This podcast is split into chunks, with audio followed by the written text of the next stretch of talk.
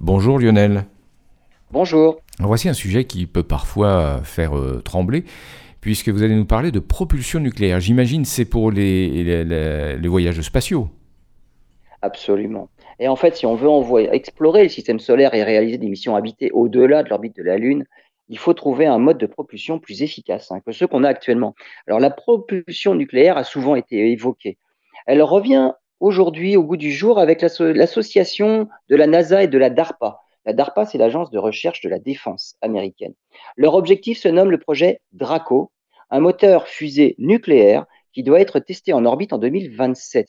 L'idée est d'embarquer un réacteur nucléaire qui génère l'énergie nécessaire, soit à la production d'une énorme quantité d'électricité pour un moteur ionique, soit à la production de chaleur pour vaporiser de l'hydrogène liquide.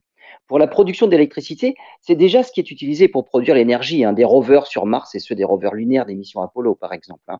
Un réacteur nucléaire pour la propulsion serait quand même révolutionnaire dans le domaine de l'exploration spatiale. Une propulsion qui ne serait utilisée que pour le dernier étage de la fusée, pour être mise en marche le plus loin possible de l'atmosphère de la Terre pour éviter toute contamination en cas de problème.